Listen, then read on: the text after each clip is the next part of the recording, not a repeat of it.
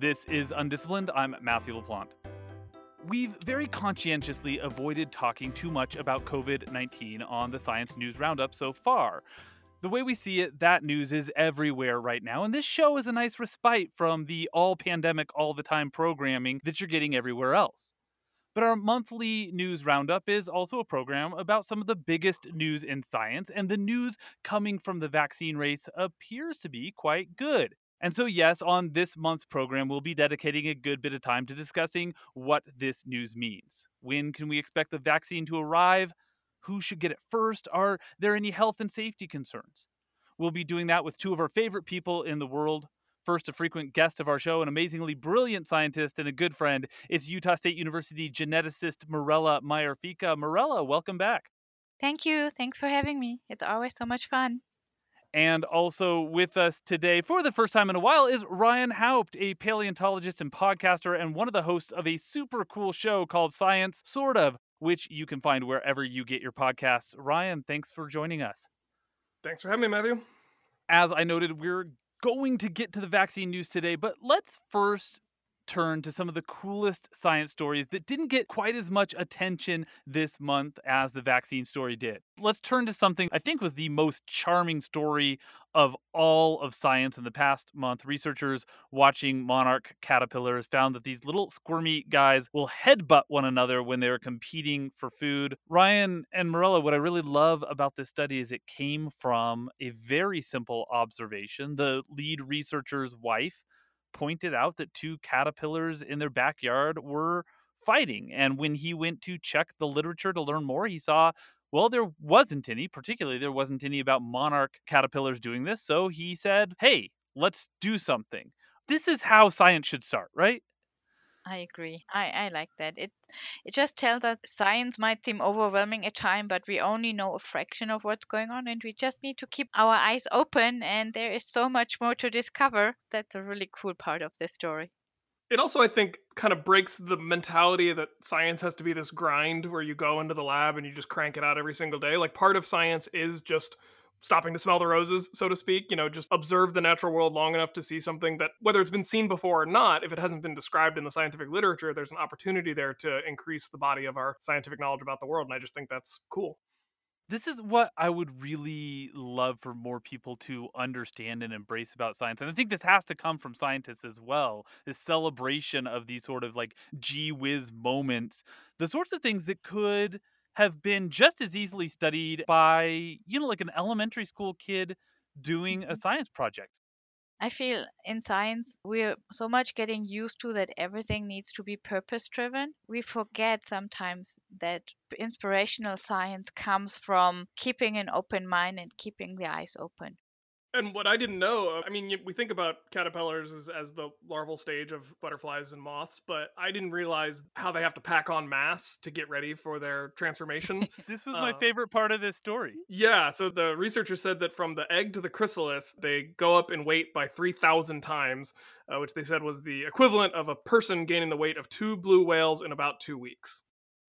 What I also liked about the study was that, you know, caterpillars are kind of strange looking creatures, right? They seem very remote from us, but their behavior is just the same, right? So I thinking about it, you know, no wonder you can have two people and they will start headbutting if they have to compete for food, right? It's relatable. Like Yes, it- it anybody who grew up with brothers and sisters and not very Yes. much food knows how this goes. hmm And, but, and the issue here is that monarch caterpillars can only feed on milkweed.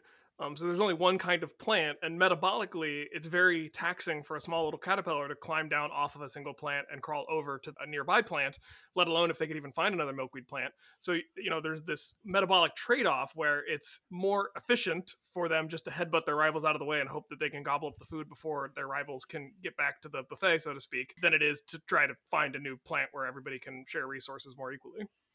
Let's turn from biology to archaeology. And in the coolest archaeology study I've read in a very long time, researchers in Peru have found the 9,000 year old skeleton of a young woman who appears to have been a big game hunter. My 13 year old daughter absolutely loved reading about this discovery.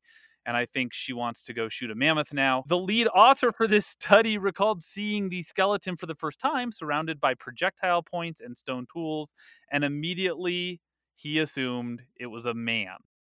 Of course, right? Because that that's mm-hmm. what we do. Yeah, I think it's kind of a natural human thing to extrapolate from your current situation, current surroundings to what has been going on.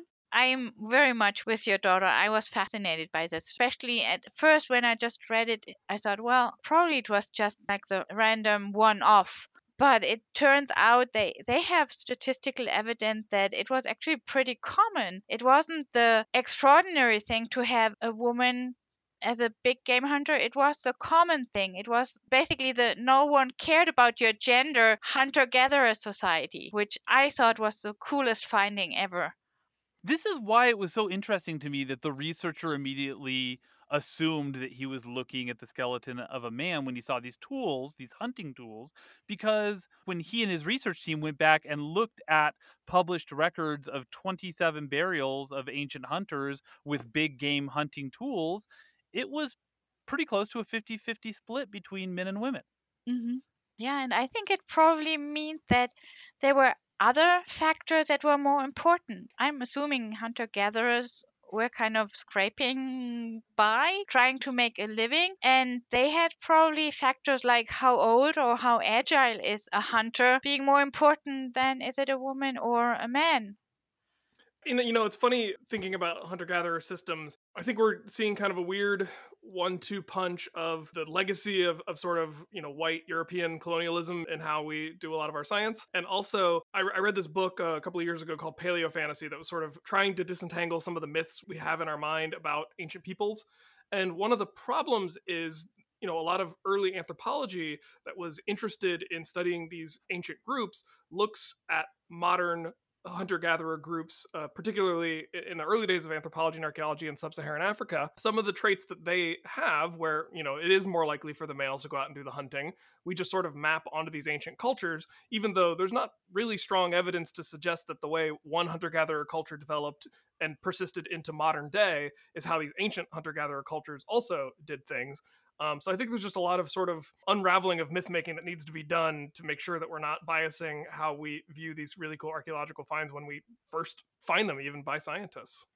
And this, of course, is pervasive in science in every level, right? Like white male, colonial centric ideas of how the world works that really established you know how we see science how we categorize different things in our world even how we see who belongs in science Right. One thing that I also found really interesting in this, in the original description for this, uh, in the original paper, was that they have very clear evidence, like 8,000 years ago in the early Holocene, they had this more egalitarian society where the gender didn't matter in hunter gatherer practices. But then later on in like the middle Holocene, they have some evidence that there was a clear male dominance in big game hunting it seemed to have been a cultural evolutionary thing to get toward this male dominated society probably when the society could afford to not have the positive impact or the positive attributes of everyone contribute.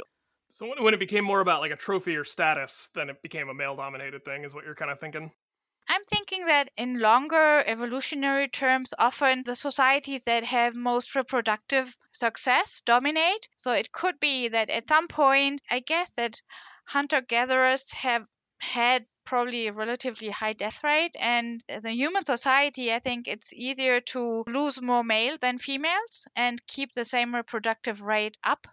That makes a lot of sense. Like you can risk losing a male a lot more than you can risk losing a female because of the way we contribute to reproduction. So the men went out not because they were better at it, but because we could afford to lose them. I think evolutionary, that would be my take on it, yes. So I, I think depending on which tools you use, you know, the hunter gatherers that use this atlatl technology, I think probably being young and agile was most beneficial. But in the long run, yeah, I think it was easier for a society to lose men than females.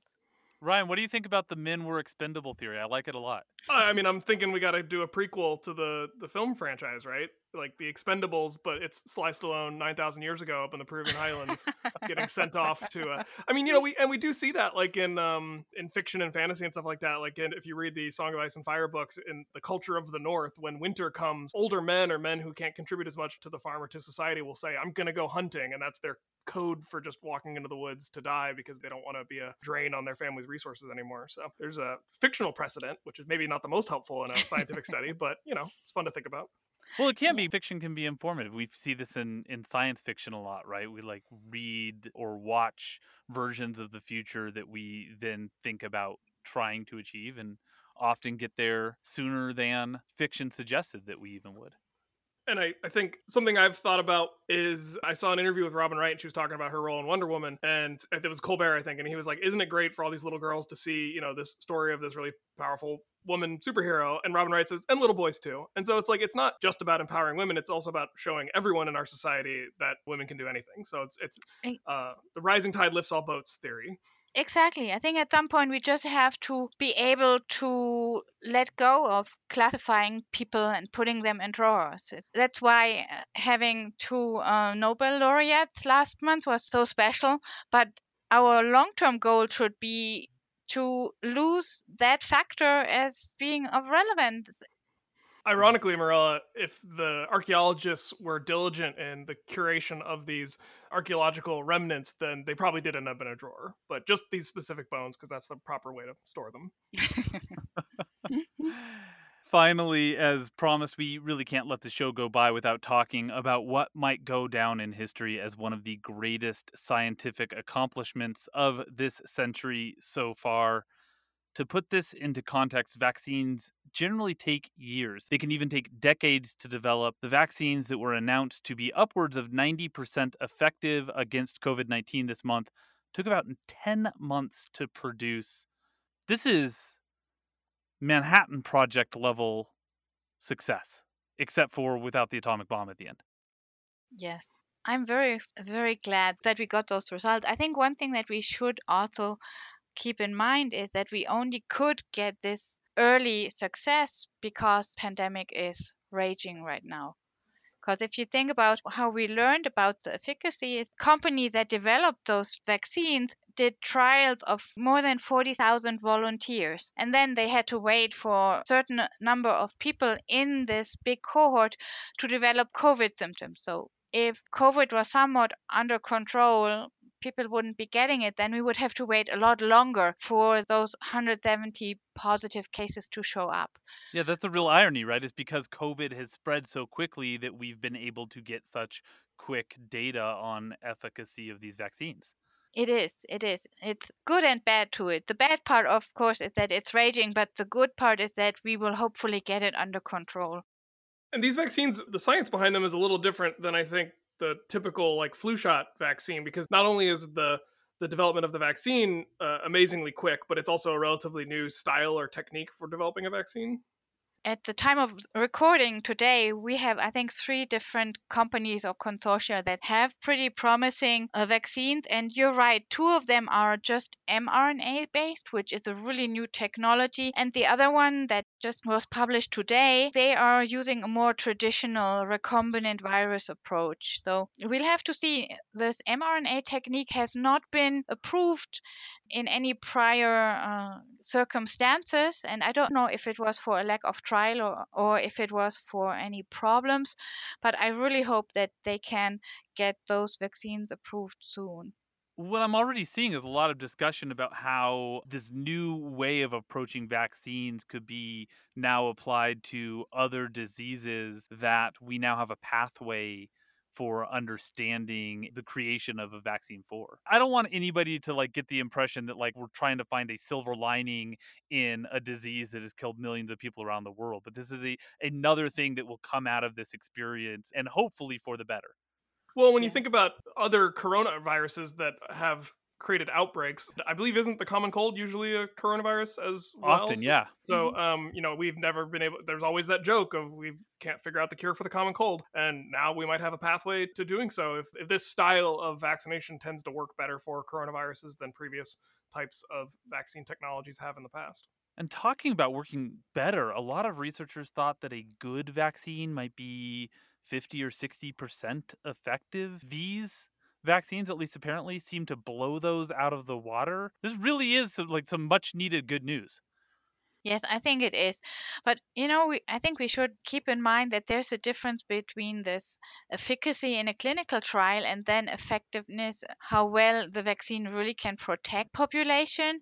Usually the effectiveness in a population tends to be a little bit lower than the clinical trial efficacies, but it's still pretty promising. One thing that I'm still trying to understand is those RNA-based vaccine, they will need very specific transport infrastructure because you have to store them at really low temperature, minus 80 degrees Celsius. Transport chains for material that need this cold temperature can be challenging. And I think there is great potential in the future, but also the traditional ones need to be developed further and be part of the game here because we need to be able to vaccinate the whole world. The thing that worries me is at least here in the US, the misinformation, the conspiracy theories have been so bad that I feel like as a nation, America was already dealing with a problem with vaccines before the pandemic hit, right? We had very low vaccination rates. A lot of people didn't think vaccinations were safe, were refusing to get them for themselves and their children. It's creating a lot of problems, uh, measles outbreaks, you know, in, in mm-hmm. Disneyland and, and all that. And I felt like I was paying close attention to that developing story just because I'm a science communicator, and I think that's a great failure of science communication in part, as well as other failings in the way we educate our population and keep them science literate. And I always said the thing that's going to turn these people who don't like vaccines around is a disease that reminds us just how bad it can get if you're not vaccinated. And that happened. And I think I was completely wrong because I think the people who don't like vaccines are probably going to double down and refuse to get this vaccine. And so I'm glad we have a lot of options and potential pathways to get different kinds of vaccines that work in different ways. I'm worried about the compliance and getting enough people vaccinated that we actually are safe to return to some semblance of normal. Well, it really creates more opportunities for misinformation, right? Like with every, and I, I'm with Mirella 100%. I mean, like nobody should think that we are done, that one vaccine is good enough, particularly given the chain of transportation, uh, logistical challenges that are involved here. But every new vaccine is going to have something imperfect about it and that's what i trust is going to be the things that vaccine deniers are going to jump all over.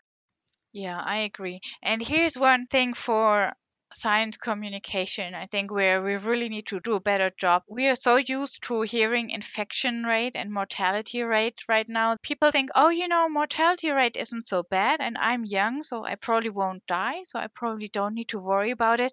I think what really should get more public attention is the fact that death isn't the only bad outcome with the COVID 19 infection, young people can suffer long term negative health effects. They can have lung problems, they can have neurological problems for we don't know how long. I think if we can get that information out, then probably people understand that vaccination might be the better option.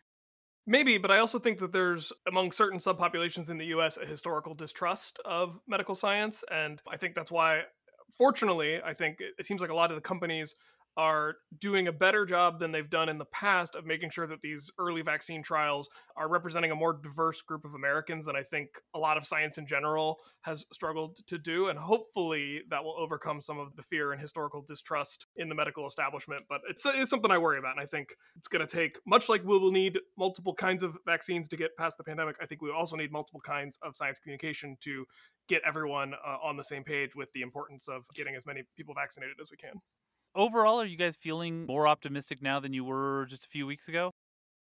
Yeah, I'd say I'm I'm a little more optimistic. I'm also a little cautious because it's kind of unprecedented to have some clinical trials concluding so fast and i'm wondering if there really are side effects have we waited long enough for them to manifest and it's one thing where i'm once those things go through fda approval i'm going to try to find information out about those additional factors. But overall, I'm more optimistic than I was some time ago. Probably I'm also just tired of COVID being around. yeah. they, they, did say they were going to follow the uh, people who were involved in the vaccine trial for the next two years to keep an eye on potential side effects and negative outcomes. So um, even though they're you know trying to get the vaccine out to the people as fast as they can, they're still trying to, I guess, do right by keeping track of the people who were given the initial doses. I'm decidedly less optimistic. I think if a year from now we're not living in a zombie apocalypse, I'll consider us uh, having dodged a bullet. Uh, um, the thing that keeps me up at night is that a pandemic like this was probably inevitable given the relationship humanity has developed with the natural world. The more we cut down trees, the more we encroach on mm-hmm. habitat spaces, the more we put ourselves in close contact with these virus reservoirs, you know, animals like bats and and other uh, places where these viruses tend to evolve, the more we're exposing ourselves to a pandemic like this happening. I read early on in the pandemic that it's estimated that up to 7 million people every year are exposed to novel coronaviruses, so coronaviruses that haven't been present in the human population before. And it only takes one of those to start this whole process over again. And so mm-hmm. I think the current pandemic is the immediate threat, but we are not doing nearly enough to prepare ourselves and prevent or try to at least lessen the odds of another pandemic coming right around the corner. Hmm. Viruses don't care that we're already in a pandemic. They'll they'll still keep coming. Yeah, and the thing is, I think a lot of people think it's a novel virus, so it must have been made new or it has come from someplace new. And you're absolutely right. There are millions of viruses out there that probably can do the same thing. We just don't get exposed to because they are in remote areas, in animals that we normally don't interact with on a face to face basis. And the more we encroach them and the more we destroy habitats, the higher the likelihood that some of those old viruses that are just sitting yep. out there will cause damage. I agree completely. In the time we have left today, tell me what research related study or news caught your eye this month? Mirella, would you like to start? Sure. I saw a study that found out that heterochromatin is not just junk DNA. And I don't know if everyone is familiar with the term junk DNA. We all know our genomes or genetic material in every body cell has genes in them, but this really is just a smaller fraction of the whole genetic material in there. And because researchers for the longest time didn't know what the rest of the genetic material that was, particularly genes, was doing, they called it junk DNA or sometimes heterochromatin, which isn't quite as derogatory. But there's a new study out there that shows that junk DNA isn't just junk, but actually it's kind of it has guarding and management function and it helps with evolution in terms of that it can regulate how genes and species adapt. So I thought that was really cool that now we can kind of get rid of the term junk DNA because we learned something new about how our genetic material actually works. And Ryan.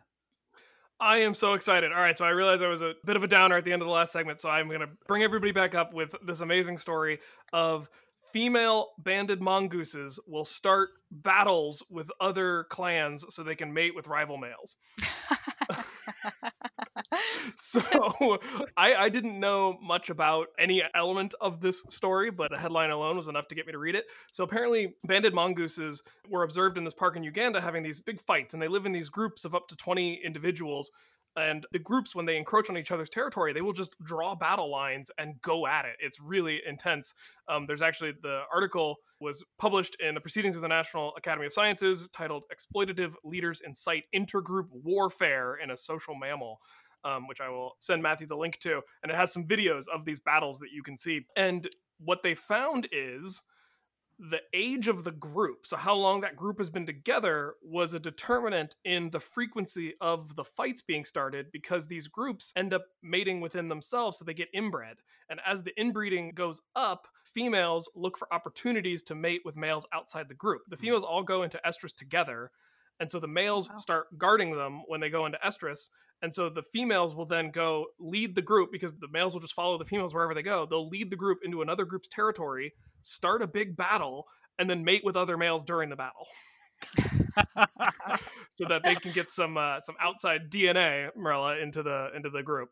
So it's this really interesting model where the males in the group suffer a cost because they're getting beat up by the other males and, and, dying at sometimes, whereas the females get this benefit of um, more genetic diversity in their offspring. So it's a very interesting trade off because it's the females who have the the incentive to both start the fight and benefit from starting the fight, whereas the males just get beat up and killed. Um, nice follow up on our non-gender specific hunter-gatherers, right? So it's Mhm. all about the purpose in the long run. It's- And it sort of reminded me of the caterpillars butting heads, but this is a far more aggressive and violent and, and chirpy. They're these like, I mean, they're almost the sounds they make, you know, in the battles are almost cute. They're all like chirping at each other, but then they they like, you know, it looks like a, a scene out of a medieval movie where they just line up and then go head to head at each other. It's wild. Ryan Haupt is the host of Science, sort of a spectacular podcast that you can listen to anywhere you get your podcast. Ryan, thanks for joining us today. Thanks for having me. And Mirella Meyer-Ficca, geneticist from Utah State University, thanks so much for joining us again. Thank you. Undisciplined is a production of Utah Public Radio, and if you happen to live in Utah, you can listen to us every Thursday at 10:30 a.m. on UPR. If you miss us, then you can listen to every episode of Undisciplined wherever you get your podcasts. Our producer is Naomi Ward. Our associate producer is Mia Dora. Our theme music is Little Idea by Benjamin Tissot, and I'm Matthew LaPlante. Thanks for listening. Now go have big ideas.